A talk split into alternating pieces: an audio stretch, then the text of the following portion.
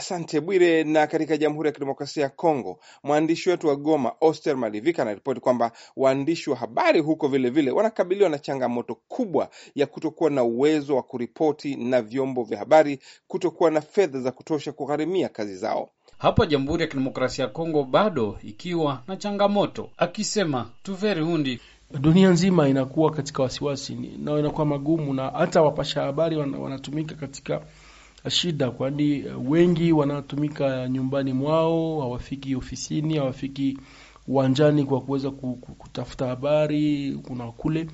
Hiyo mambo yote na inaharibisha kazi kazi ya kuweza kuwaza ama. Jamhuri ya Kidemokrasia ya Kongo ikiwa na changamoto hasa maeneo mbalimbali mbali ambayo hakuna usalama kukiwa maeneo ambayo yanamilikiwa na makundi ya wapiganaji na maeneo mengine yanayodhibitiwa na serikali ya Jamhuri ya Kidemokrasia ya Kongo.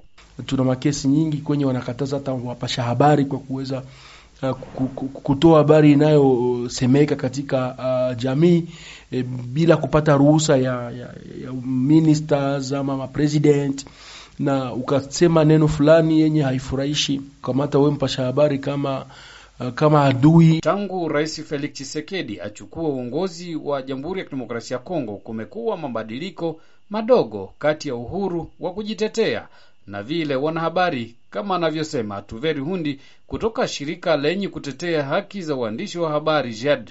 Uh, Felix Tshisekedi aliweza kusema kama ana nia ya kuweza kupatia upashaji habari nafasi yake ya kawaida katika jamii, lakini kwa matendo inakuwa kidogo Wanahabari kwa upande wao wakisema siku hii ya uhuru wa vyombo vya habari itapitika katika hali mbaya kutokana na uwepo wa virusi vya korona, akisema Deodat kutoka RTCT.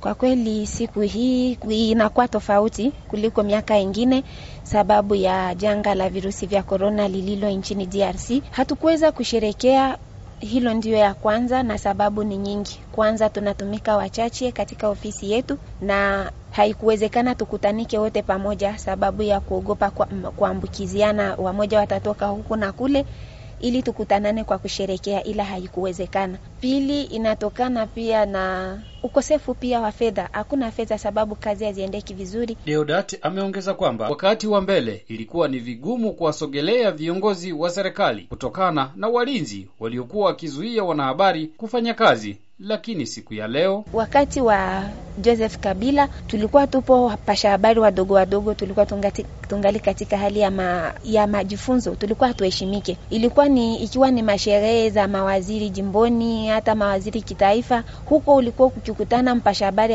wakati anataka kuzogelea kiongozi ili aulize maulizo fulani fulani, walinzi wake walikuwa wakisukuma mpasha habari bila kumtazama hata kama mtu. Gracia Mwanja, msichana mwanahabari, asema uh, sagisishe tuko batu, niko mtu wa radio communautaire na tunazoea kusogelea raia mara mingi.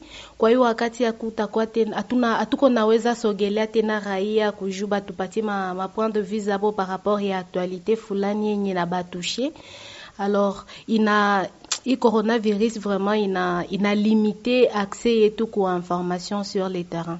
Tangu Rais Felix Tshisekedi achukue madaraka, ameona wapinzani kujitetea kwenye vyombo vya habari, hasa vile vya serikali, swala ambalo lilikuwa ni kitandawili. Mi naweza sema uh, wakati ya ya regne ya Joseph Kabila ba opposant balikuwaka abezi abezi pana point de vue yabo ku kuma radio national sagisi ku RTNC. Kwa hii wakati ya Felix Tshisekedi Uh, ba wanaweza pia pana point de vue yabo ku RTNC na haitasumbua mtu.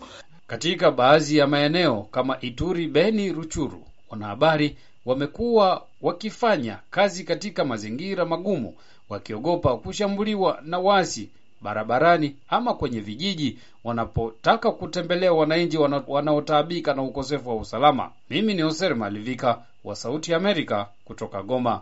Basi mpendo wa msikilizaji, ni hayo tu tuliweza kuandalia kutoka idhaa ya Kiswahili ya Sauti Amerika, siku ya uhuru wa vyombo vya habari, ambapo idadi ya waandishi wa habari waliouliwa wakiwa wakifanya kazi imeshuka mwaka huu na inaripotiwa kuwa watu thelathini na mbili walifariki kulingana na Freedom House. Basi kutoka Springdale, Maryland, mimi ni Abdu Shakur Abud, kwa niaba wenzangu tunawatakia waandishi habari wote na vyombo vya habari uhuru zaidi na kazi njema. Kwaherini.